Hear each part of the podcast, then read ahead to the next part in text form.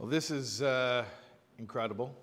I don't know if anything has been done like this in the history of Lubavitch. So first of all, I just want to thank Hatomim Yassi Rapoport and Hatomim Yassi Rodel for making this happen and for bringing me here.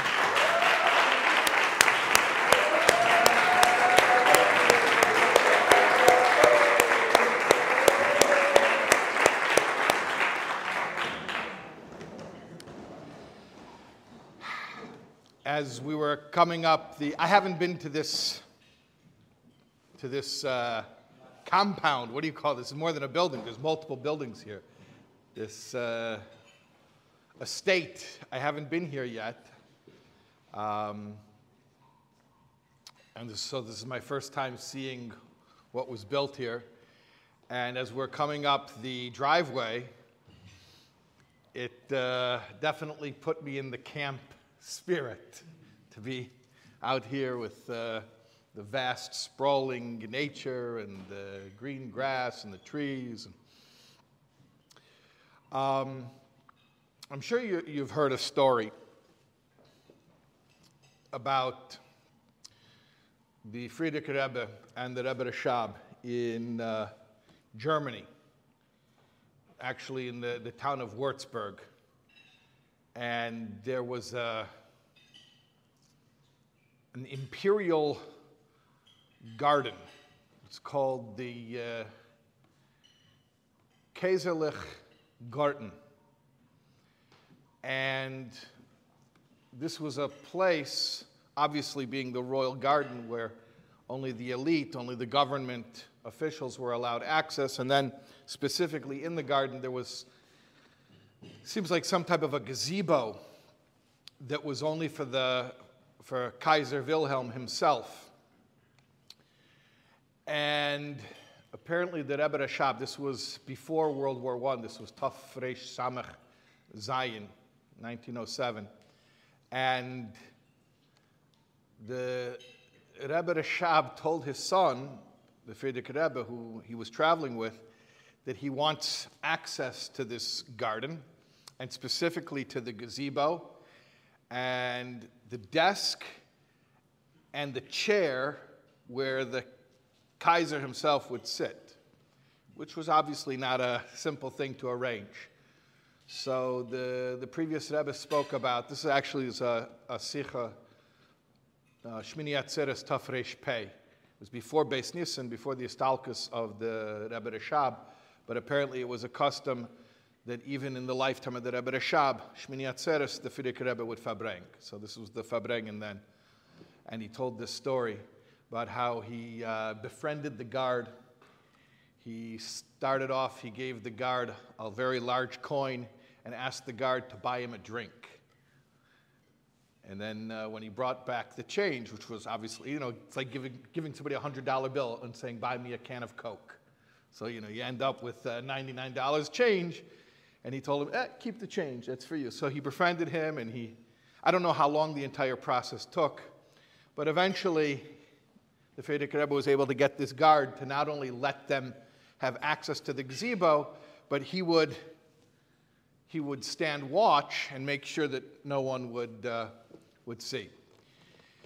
And uh, the Rebbe Rashab went into the the gazebo, and he sat, there was a writing desk, and he sat at the desk, and there was special royal paper, and there was a special royal pen, a desk, a chair, and the Rebbe Rashab sat at that spot, and clearly was very uh, enamored with the whole, with the whole situation there, and uh, then he sat and he wrote Chassidus.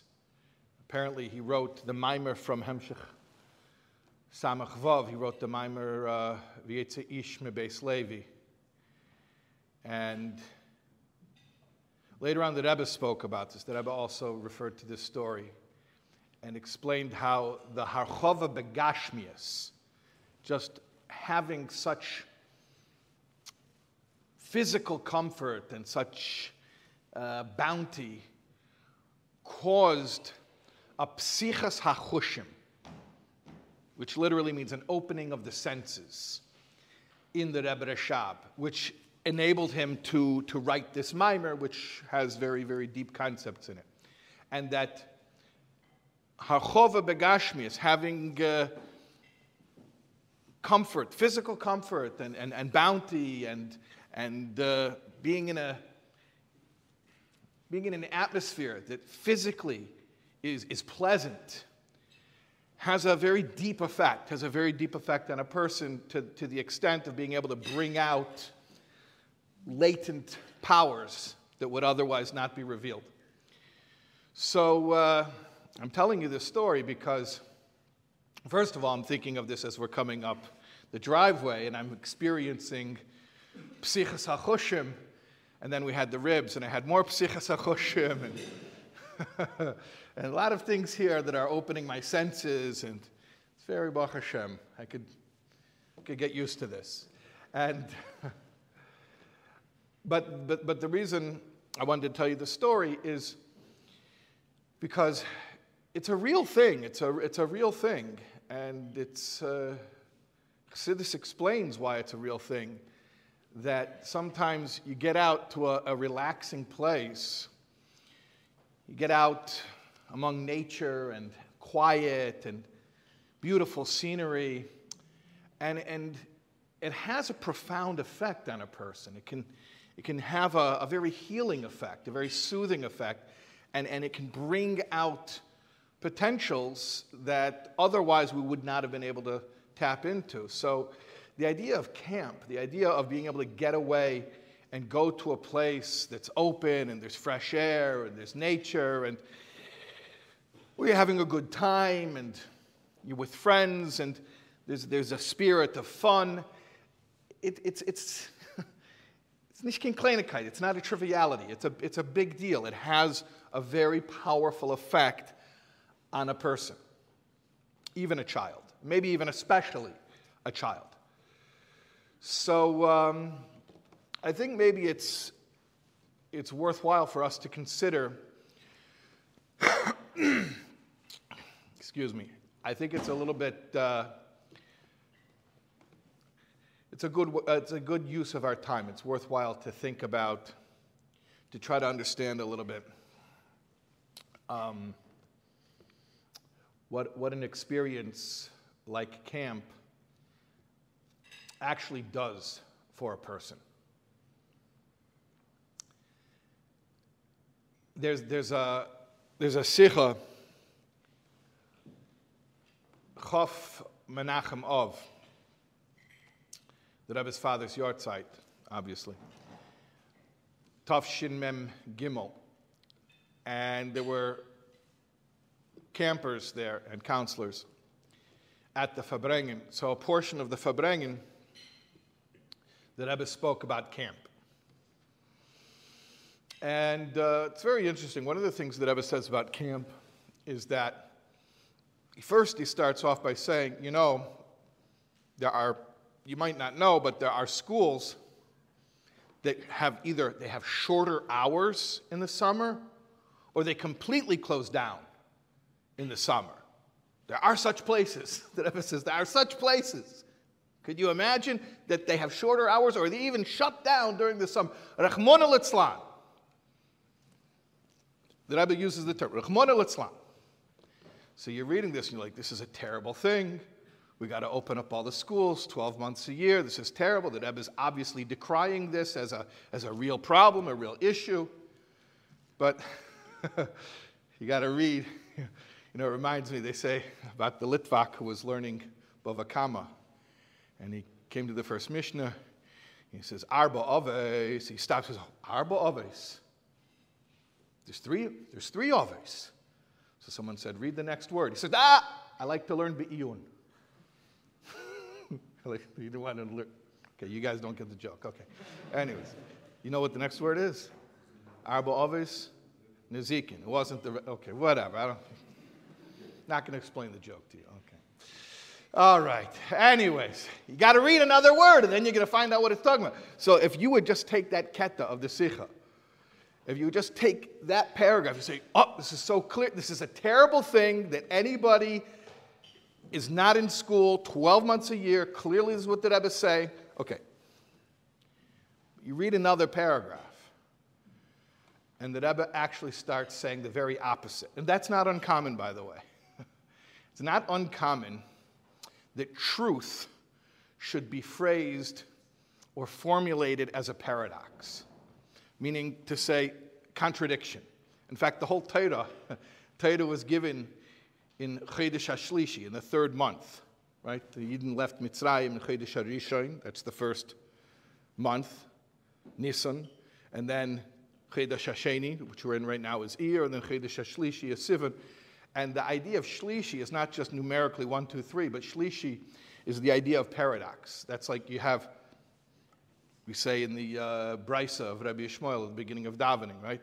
That you have one statement from Torah, and you have an antithetical statement from Torah, at Shiyovei HaKosev HaShlishi, when the Kosev HaShlishi comes, and it makes a bigger statement that's able to tolerate both of these opposite things. So then all of a sudden it's like, ah, it wasn't a contradiction at all.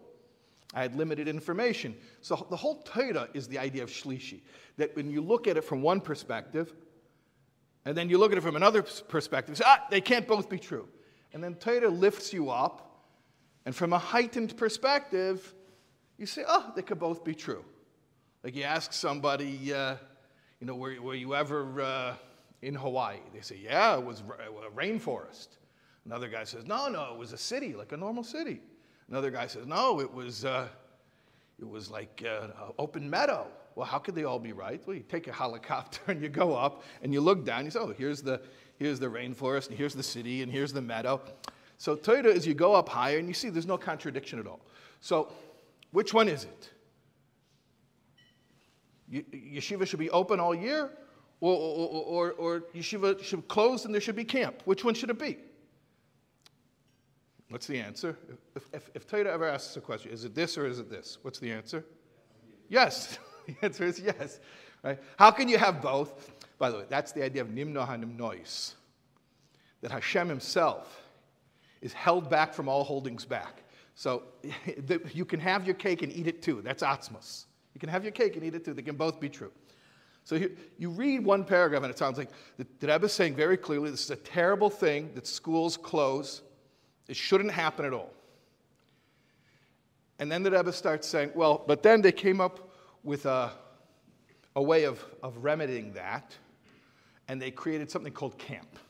So, so when the school is closed, which it shouldn't be, it definitely shouldn't be closed, but when it's closed, then you go to camp. Okay, so far it just sounds like you're breaking even.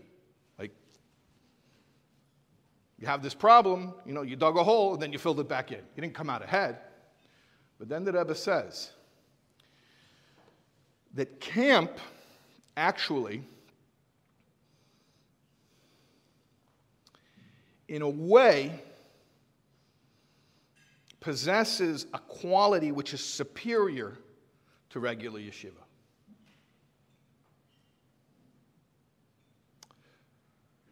Like the superiority of a garden over a house.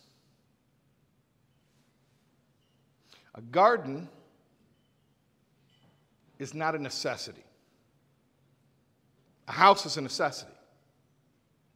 In fact, Chazal say a person who doesn't have a house, it's like he's not even a human being, because, not to denigrate people who don't have a house, the point is it's such a basic human need to have shelter that when you don't have shelter, you're eis mensch. You feel like your very humanity is lacking. It means it's a basic human need. A house. A garden is not a necessity. Who needs a garden? A garden is pleasure. A garden is, you go strolling in the garden. We're not talking about a rinky-dink little garden. We're talking about a real garden. A real place where you can go out and you breathe and feel the expansiveness and, you know, psichas hachushim. So that's not a necessity. That, that's Tainug. But the Rebbe says the garden and the Tainug that it represents is actually a higher level than the house and the necessity that it represents. And the Rebbe even says, it's very interesting, like we can see for ourselves. It's very interesting because you would think that I would give some type of a deep explanation. The Rebbe actually gives a very like, uh, accessible, everyday way of understanding it. The Rebbe says, like, you see for yourself, that you leave the house in order to go into the garden. So the person leaves behind the house, which is a necessity, you have to have shelter, in order, because he's drawn, he's attracted to this garden, so he leaves the house, he leaves behind the house, in order to go to this garden, which he doesn't need it, but the pleasure of the garden is even greater. It's so great that it actually draws him to leave the house behind and go out into the garden. And that, the Rebbe says, is the idea of Tainug. The Rebbe says a house is a makif, but the garden is an even greater makif. It's the makif of Tainug. I'm not going to get into all the chassidus here, but the point is, starts off, and it sounds like the Rebbe is saying it's a terrible thing that camp should even have to exist, and it's a necessary evil that just fills the time. And if, it, if, the, if the, the yeshivas would have done it right in the first place, we wouldn't even have to have camp. And then as you're reading, it's clear that actually, Baruch Hashem, we have camp because camp is a higher level than school. Like the garden is a higher level than the house. And why is the garden a higher level than the house? Because of the Tainuk. The whole thing is Tainuk. You think Tainug, oh, what am I about? Taiva, I need, I need pleasure, indulgence. Don't dismiss it. Don't dismiss the pleasure. We're not talking about fagrepte taiva. We're not talking about a person who wants pleasure for its own sake. He's not going to do anything with it. He's not going to cash it in. He's not going to capitalize on it and use it for anything productive. We're talking about real Tainug. Like when the Rebbe Rashab wanted to sit in the Kaiser Wilhelm's chair in the gazebo and to soak in the, the beautiful atmosphere, and then to have the psichas hachushim to open up his senses, he could write chassidus. It's, it's not something to dismiss. It's not a guilty pleasure either. Uh, you know, I'm going to indulge a little. I'm going to have a little fresh air. I'm going to run around in the grass, play a little soccer. You don't have to be guilty about it. There's nothing to be guilty about. Tainug is an incredible thing. Pleasure is an incredible thing. Pleasure opens a person up to achieve what they normally could not achieve. And because of the Tainug of camp, it makes it even greater than yeshiva. Now, I was thinking on the way over here about something I was going to say, but I decided not to say it. But what I'm not going to say is that if the Rebbe says that the difference between camp and school is that camp is pleasure, the Rebbe only speaks positive. I was thinking, is it possible to infer that school is the opposite of pleasure? Or, or at the very least, the absence of pleasure. And I don't want to go, I don't want to, I'm not going to go there. But I'm going to say like this. This is what I'm comfortable saying. It's interesting to notice that there are people who go through the system, and now they're adults, and they have negative emotional associations with Yiddishkeit. How do I know? Because I trigger those negative associations. I'll get up, a guy looks like me, and I'll say, this week's Parsha, and then that's it. They're gone. They're gone. That's it. They, they... People who have negative emotional associations with Yiddishkeit because of their experience, because of schooling, it's very interesting how many of these people, I'm just observing it as a phenomenon, how many of these same people, whatever warmth they do feel for Torah and for Chassidus, is so often a camp memory or camp experience. Like the same people, you get up and you say, this week's Parsha, and they're, they're immediately triggered. But if you start a camp song, they're singing along. Maybe they're even leading the song. So it's very interesting. I'm not saying school is a painful experience for everybody. I'm just saying even for those who may experience it that way, there's something about camp. I mean, the Rebbe is saying this, that camp is Tainug. There's something about camp where the, the, the, the Tainug, the pleasure, is, is like baked in. It's intrinsic to the whole camp experience. And it's not a small thing to dismiss. It's not a small thing at all. I know we're Chassidim, and we like to be, you know, uh, we talk about Iskathia.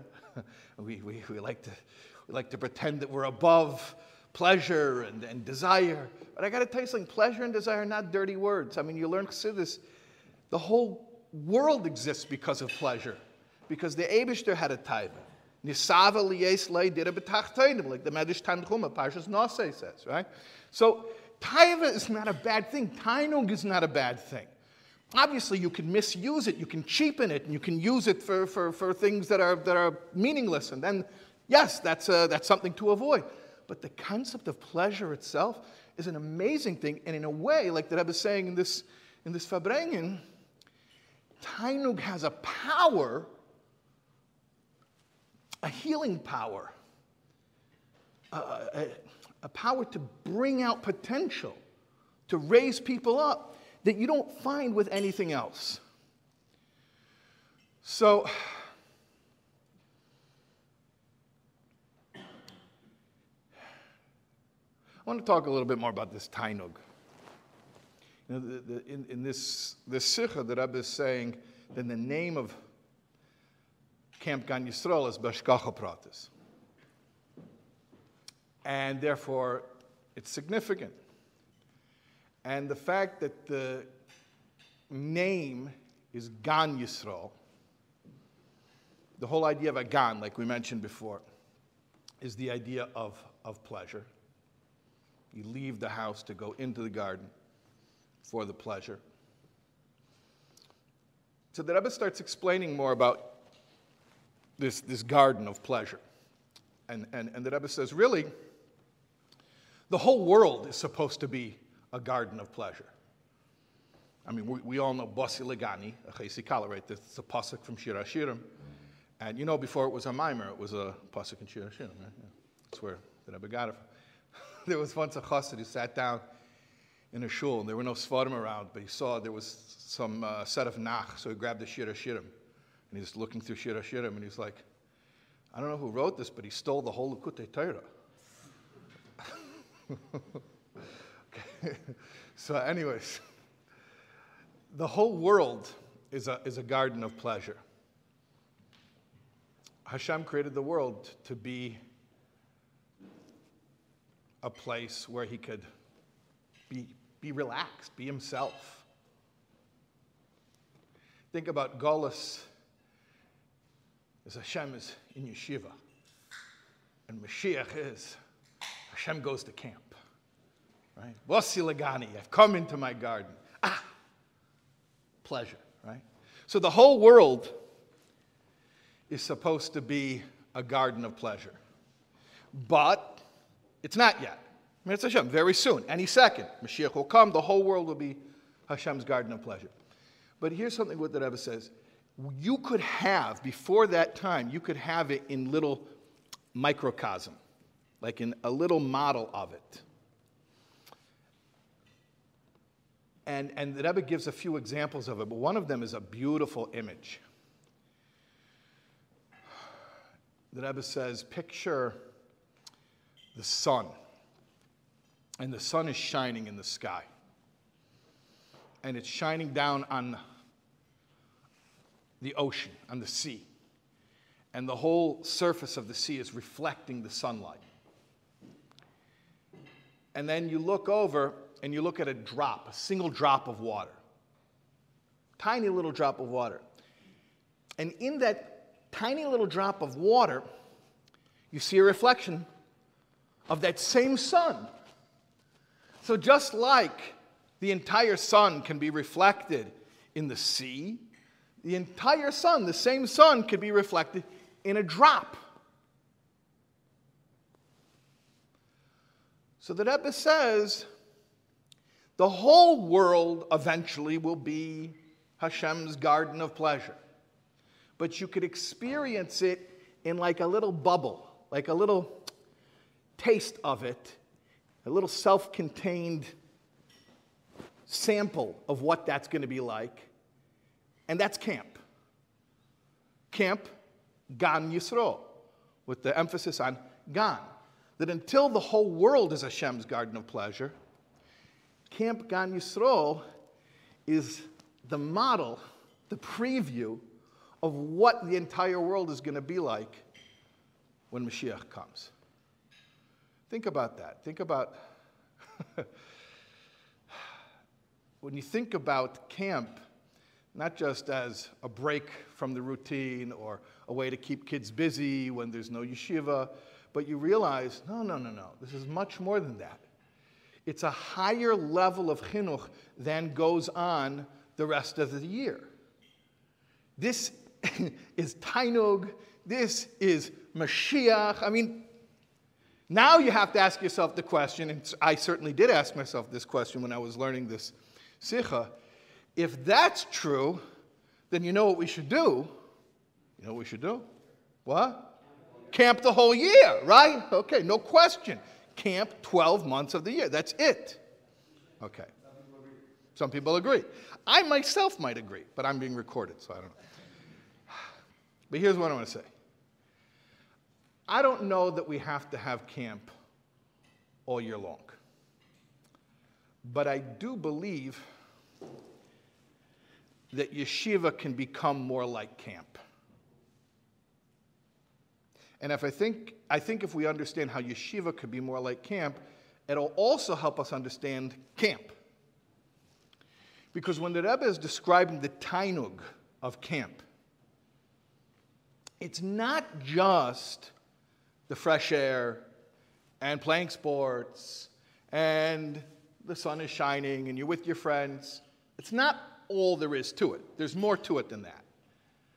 The Rebbe says the Tainug of camp is really the Tainug of Torah. It's really the Tainug of Torah.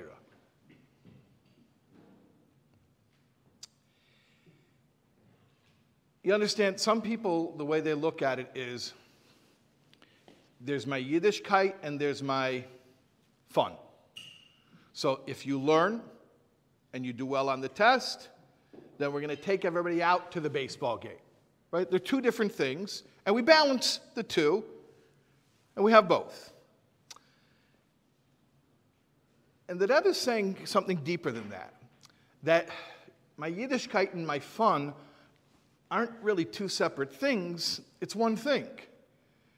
Yiddishkeit is fun, and fun is Jewish.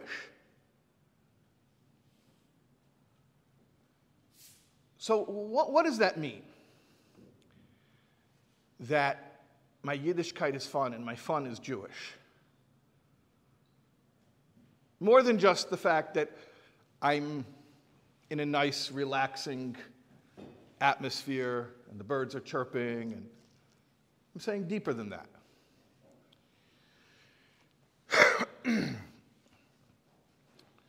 So, you know, there's a, there's a, an expression in education. I don't know, I don't know where it comes from originally, but it's true. You see that it's true. So it's a good expression. Tell me, and I forget. Show me, and I remember. Involve me, I understand. Okay, tell me, I forget. Show me, I remember. Involve me, I understand. Now, a lot of what happens in school, and it doesn't have to be this way, is a lot of the first thing, a lot of frontal teaching, people talking, people telling other people, usually teacher telling the child, and children forgetting, trying not to forget, trying to memorize as much as they can cram for the short answer test that's supposed to evaluate how well they, they learned, right? Whereas camp is all about experiences. It's about living Yiddishkeit. And when Mashiach comes, everything's going to be living Yiddishkeit. When Mashiach comes, you won't have to look in Shulchan Aruch to find out the halacha. You'll look in the world to find out the halacha. When Mashiach comes, Jewish law will be as empirically obvious as natural law. No, natural law means like if you walk off the edge of the cliff, you're going to fall, right? Because gravity will pull you down. So that you could go test out. You don't have to learn it from a book. You can go learn it from life. When Mashiach comes, you're not going to have to learn from a book. There's something called a malacha on Shabbos. When Mashiach comes, what does it say? If you try to pick a date on Shabbos after Mashiach comes, the ta'ena is going to scream out, or the fig is going to scream out, Shabbos hayem. What does that mean?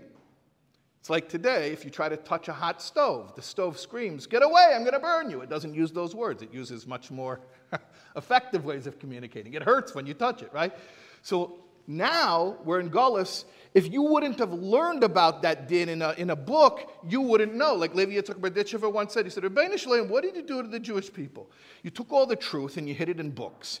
You took all the temptations and you put it in the street in front of their eyes. You should have made it the reverse, that you should have hidden the temptations in a book. Someone would have to go find a dusty old book to even find out what a temptation is. And you should have taken all the truth and put it out there in front of our faces when we walk down the street. Then it would have been a fair fight, right? So when Mashiach comes, truth will be, the world will be a classroom of truth. You will be able to learn Hashem's will just by experiencing life. Not from a book, from life itself.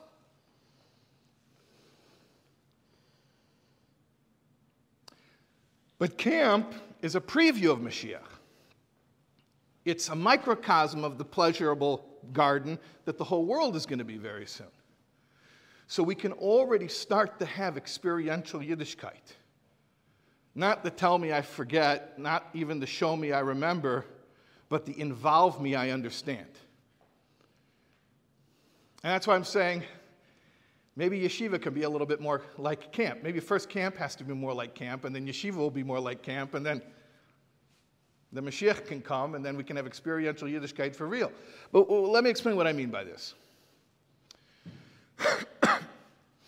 My uh, wife and I, when our oldest child was, uh, I think she was eight years old, we made a thing called Tanya Camp. It wasn't really a real camp. It was an after-school extracurricular activity. A bunch of eight-year-old girls, they would come over to our house after school, and uh, we would learn Tanya, but we'd really learn Tanya. I would only learn with them maybe one or two lines per lesson. But the one or two lines they would learn, they wouldn't just hear me say it. They would live it. They would live it. So first lesson, we, we skipped Perek Aleph, went to Perek Beis. So I told them, uh, this is an oscilloscope. I had an oscilloscope. You know what an, everyone knows what an oscilloscope is, right? No, no. An oscilloscope is an instrument which measures sound waves and represents them visually with basically like a line graph. So you speak into a microphone, and then this monitor will show how loud you're speaking by having the line spike. And if you stop speaking, if you're silent, then the line will drop. It will flatline. That's an oscilloscope.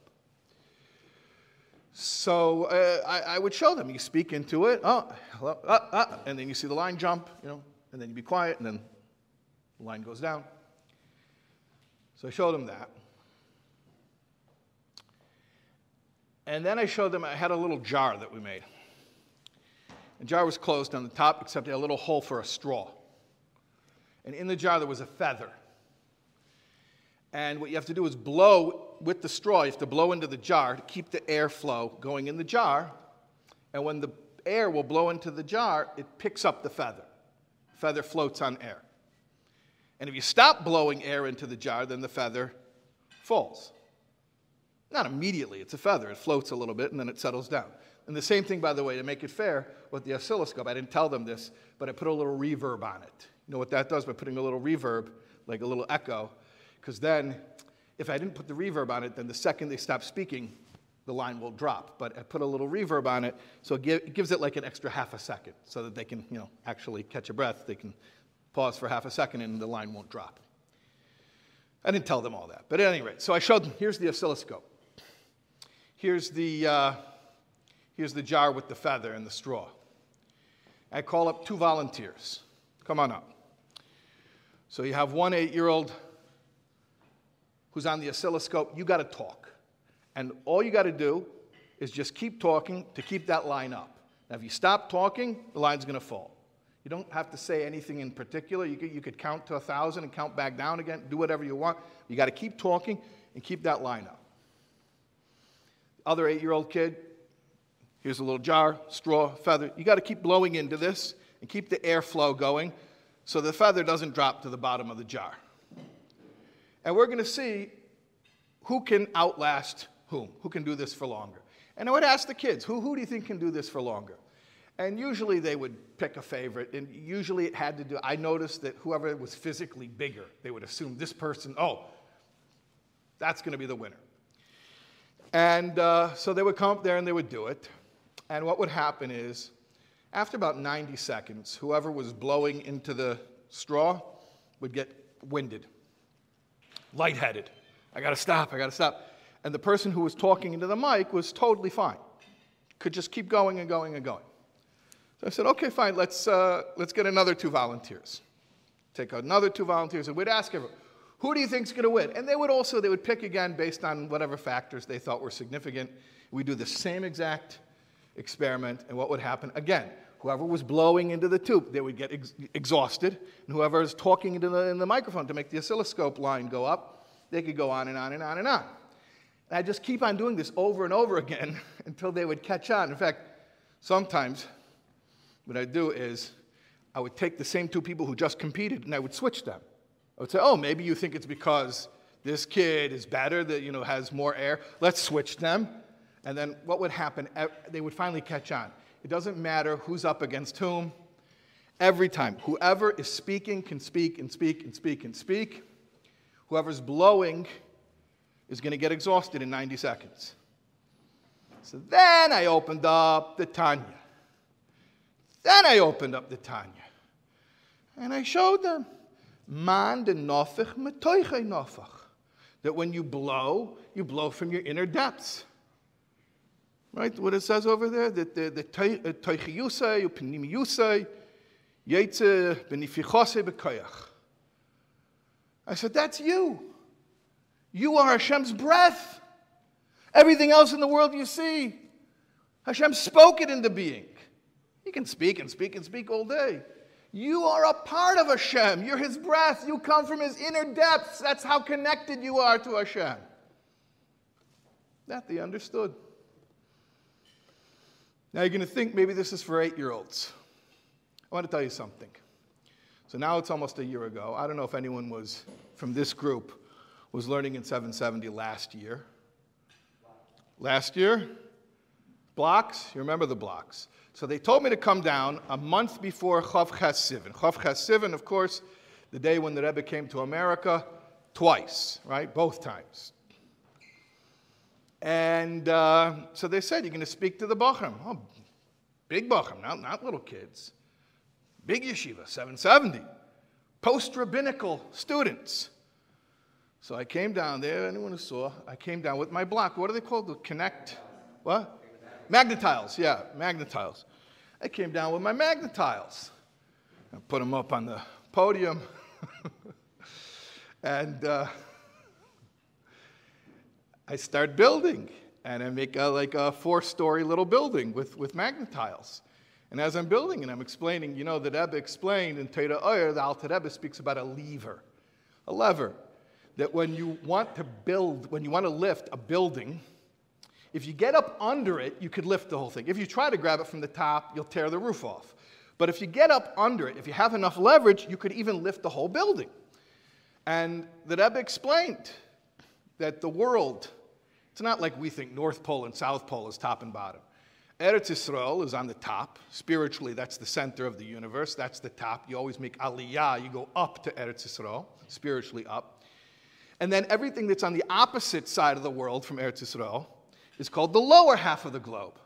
So for ninety-nine percent of Jewish history, everything happened, all the hustle and bustle of Jewish history happened in proximity to the Holy Land. I said, even if your, your great-grandparents ended up in Morocco or in Lithuania, it was still within a couple hours' flight of Eretz Yisrael. It really only happened the past hundred years that the majority of Jews went over to the other side of the globe, to America, and uh, that's what the Rebbe referred to as the bottom, the Chotzi Kadra Tachton, the bottom hemisphere, and that in order to finish the job and to bring Mashiach, to lift up the whole world, and not only Elam Hazeh Agashmi, the physical universe, but the whole world, meaning all worlds, the entire Seder Shtalshlis, to lift the whole Seder Shtalshlis, you got to get up from the bottom. So not just the physical world, but within the physical world itself, the bottom half of the globe.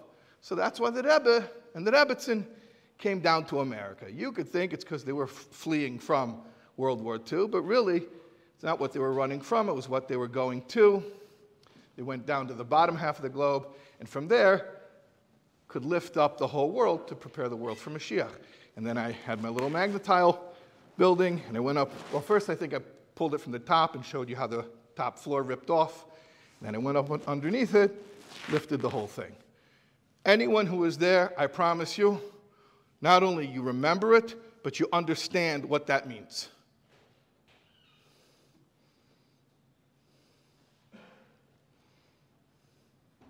I teach Tanya in the Five Towns, where Baruch Hashem I'm on Shlichus. And uh, when I teach Perek Chof Tes of Tanya, Avachin I say. There's a, there's a marshal there, a visual image from the Zohar. It says that when a person is complacent, when his animal soul has become complacent and doesn't want to change, it doesn't want to improve, and therefore it can't get inspired. Nothing can turn him on. Nothing can light his fire. So it says it's like a log, big thick log. You put a fire on it, it won't catch fire. So what do I do? You can watch that. You go on soul words dot org, go to chapter twenty-nine of Tanya. You can watch the, you can watch the video of it. I took a little log and I take a little flamethrower. You know what the chefs use for the, you know, in the in the kitchens to scorch the. the marshmallow fluff to make the, the meringue or whatever they, they do with, you know, the little fire. So blast it on the, on the log. It, don't, it won't burn. A log's not going to burn from a fire like that. And I take out my axe, start smashing up the log, take the fire, shoot it onto the log. Oh, now it burns. And then to make it even more exciting, I simulated a grain fire explosion. You ever heard of those? Yeah. Out in the country, in the agricultural areas, they have grain silos. That's where they store all the grain. And as a very dangerous thing can happen is if there's a little bit of wind, like a gust of wind, it scatters the grain. Uh, it makes like a dust cloud of grain. If there's a spark, those things will explode, like literally like a, like a rocket ship. And um, so what I did, I took a jar. Well, first, before I took the jar, I took a clump of flour, put a clump of flour on the table, and I put the fire on it. Shoot the fire on the, and you see it, it won't burn, because when it's a clump of flour, when it's just sitting there like a clump, it won't burn. But what do you have to do? Mavachinoi, so you have to scatter it. You have to make it into little pieces. So if, if it's just sitting there as one clump, it'll never burn.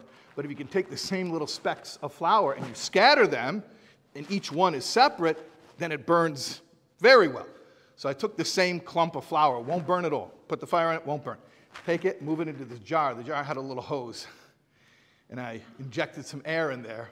Air comes in, pops a little, you know, uh, like a cloud, makes a little cloud out of the dust, and uh, out of the flour, and turns like a little cloud of dust. And uh, there's a spark, just a little spark of, of fire there.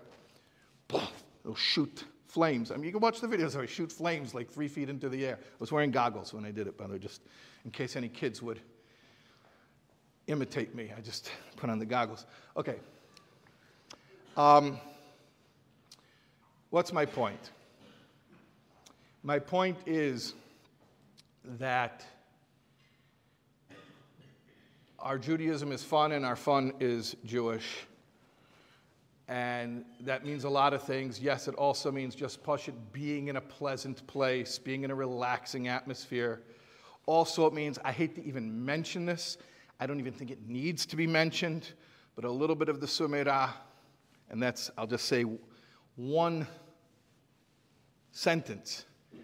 Obviously, it's understood that because the entire value and preciousness and the unique quality of camp is the pleasure of it, it goes without saying that no child should ever have an unpleasurable incident or experience in camp. The entire purpose is that it should be pleasant for them. Goes without saying. That, that's all I'll say about that, but just remember, sometimes it's more important that a child should just feel good than your activity runs on time or the way that you thought that it was going to run or whatever it may be. The whole power of camp is the Tainug. So that has to be first and foremost. That's not a side point of camp. That's like, that's the tachlis. That's the whole point of it. But at any rate, that, that I said that was the Sumerah. As far as the Aseh Toiv, I think we have to look for opportunities to make Yiddishkeit Pashut come alive so that campers will realize that Torah is Tainug, Tainug is Torah, Yiddishkeit is fun, fun is Jewish. They're not two separate worlds, not even two things that I balance. I have a little Yiddishkeit, then I have a little fun, and I try to keep the balance between them. No, that they could actually experience it in a Mashiachtika way. The way it'll be when Mashiach comes, it'll be the ultimate Tainug, and it'll be the ultimate in revelation of Torah.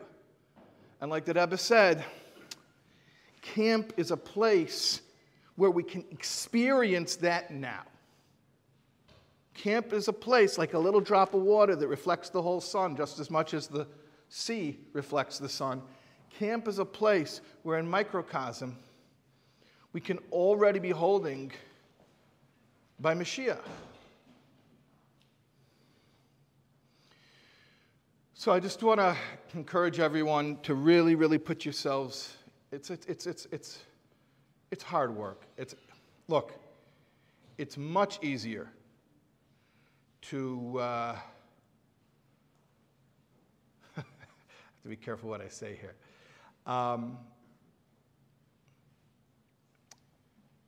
the normal paradigms, okay, I, you know, what the heck, I'm just going to say it. Listen, the, the normal paradigms, the way people have been doing things, most everybody is aware that it's not exactly working. There are wonderful people doing wonderful things, but everyone's pretty much on the same page now that we got to shake things up a little bit, right? And, and, and we're scared to shake things up because obviously, God forbid, we don't want to do anything wrong. But let me tell you where we can't go wrong. We can't go wrong by making Yiddishkeit more experiential, by making learning more real, more hands-on, more practical. And by the way, when I mean practical, I don't mean that you always have to bring in props. I didn't bring in props today, right? But using a mushel is a prop. It's not an actual physical prop. It's a, it's a conceptual prop. But using a mushel, right? Or using dugmayos, examples from, from a child's life, that, that's called experiential Judaism. It can be verbal. It doesn't, you don't always have to run out and buy materials.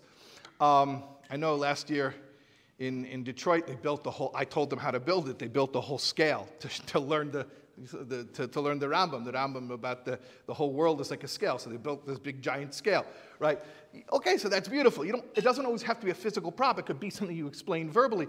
But you know, I'll tell you, by the way, there's a shliach who I know who grew up in London. And I believe that by the time it was his bar mitzvah, bar mitzvah bachim no longer could have yechidus, but orchim could in certain circumstances, so he figured out a way to, to get a yechidus. And it was around the time of his bar mitzvah. Anyways, so he goes into the Rebbe, and the Rebbe asked him what he's learning. And he tells him Kiddushin. So the Rebbe asked him simple questions of Kiddushim, uh, you know, the Shleisha Drochim, how, how, how, how is a woman married? And, and, he, and he answered, and then the Rebbe asked him, "Vifel is kesef? You know, how much is money? You know, to uh, to marry a woman?" So he says, "Machloikis b'Shamai b'Hillel." And he said, yeah, okay, what do they say? He tells him. And uh, then the Rebbe asks him, how much is it? And he told him, uh, what is it? Or whatever. It, so the Rebbe says, ja, ich weiß. Aber ich frage, wie viel is das in, he was from London, he says, wie viel is das in Englischer Geld? Like, how much is that in English money?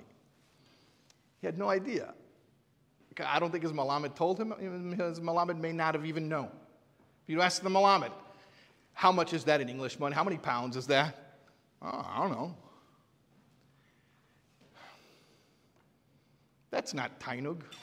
When you're learning something that you have no idea how to relate to, that's not Tainug. But when you learn something and you realize how real it is, how relevant it is, that really, ultimately, what you're learning is you're learning about yourself.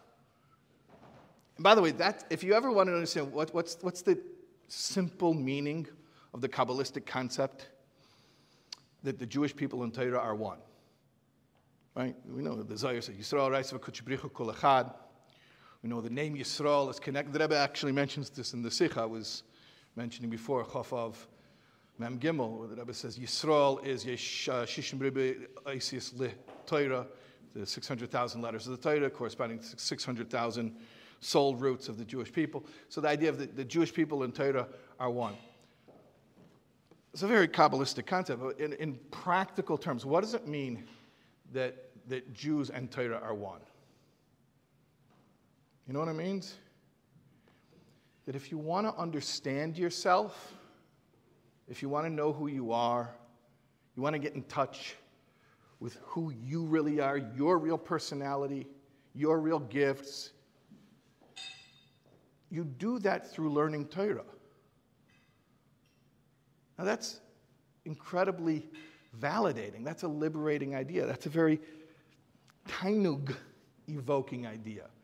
That when I'm learning Torah, not only is it not learning something ab- abstract or irrelevant that I can't relate to, it's the opposite. When I'm learning Torah, I'm gaining insight into myself. What does everybody want? Everyone wants to know. Who, I mean, eventually, I mean, I don't know how old you guys are. Eventually, you come to a point where you, you're like, who am I? I got to figure that out before I can, you know, I, I, I can't keep faking it. I got to have a little bit. It, it has to be real. It has to be me. It has to be authentic. And, and what I'm telling you is, when you learn Torah properly, Siddhis and Nigla, when you learn Torah properly, a Yid and Torah are one. That is how to come to have insight about yourself and your purpose and what life's all about and what really matters. But the problem is when people have been exposed to Torah in a way where it felt irrelevant, it felt, you know, the, the, the old joke. If the guy was in the hot air balloon and he was lost, he had no compass, he had no map, so he's trying to figure out how to get back to the base camp, but he didn't know where he was. He saw a guy down below in a field. So he calls down below to him and he says, you, down below. The guy from the hot air balloon, he screams down below, he says, you, down below, do you know where I am? The guy down below says, yes, you're in a hot air balloon. So yeah, Shikoyach, I know I'm in a hot air balloon. Like, describe like my, my location, where am I? He's like, you're about one hundred yards off the ground. Like, that I could see from, I see how high I am up there. I'm asking, I'm asking wh- wh- like, my location. He's like, you're over my yard. He's like, yes, I know. So he gets frustrated. The guy in the hot air balloon says to the guy on the ground, says, listen, can I ask you a question? Are you a rabbi? The guy's like, yeah, I'm a rabbi. How do you know I'm a rabbi? He says, well, I figured it out because since the moment I met you, everything you've told me has been one hundred percent true and totally irrelevant to my situation, right? So, and I hate to say that joke, it's a cynical joke, but that's the opposite of Tainug. I want to tell you something. Boredom, irrelevancy, wondering what you're doing and why you're learning what you're learning can be more painful than, than an actual type of pain. It's, it's, it's, it's, And, and what it does is, is the opposite of psichas hachushim. Psichas hachushim means I'm alive and I feel things and I figure things out and I'm creative and my juices are flowing and I, and I, and I want to do things and I want to accomplish things. That's, that's when I feel tainug. That's when I'm enjoying life and I'm enjoying the Torah that I'm learning.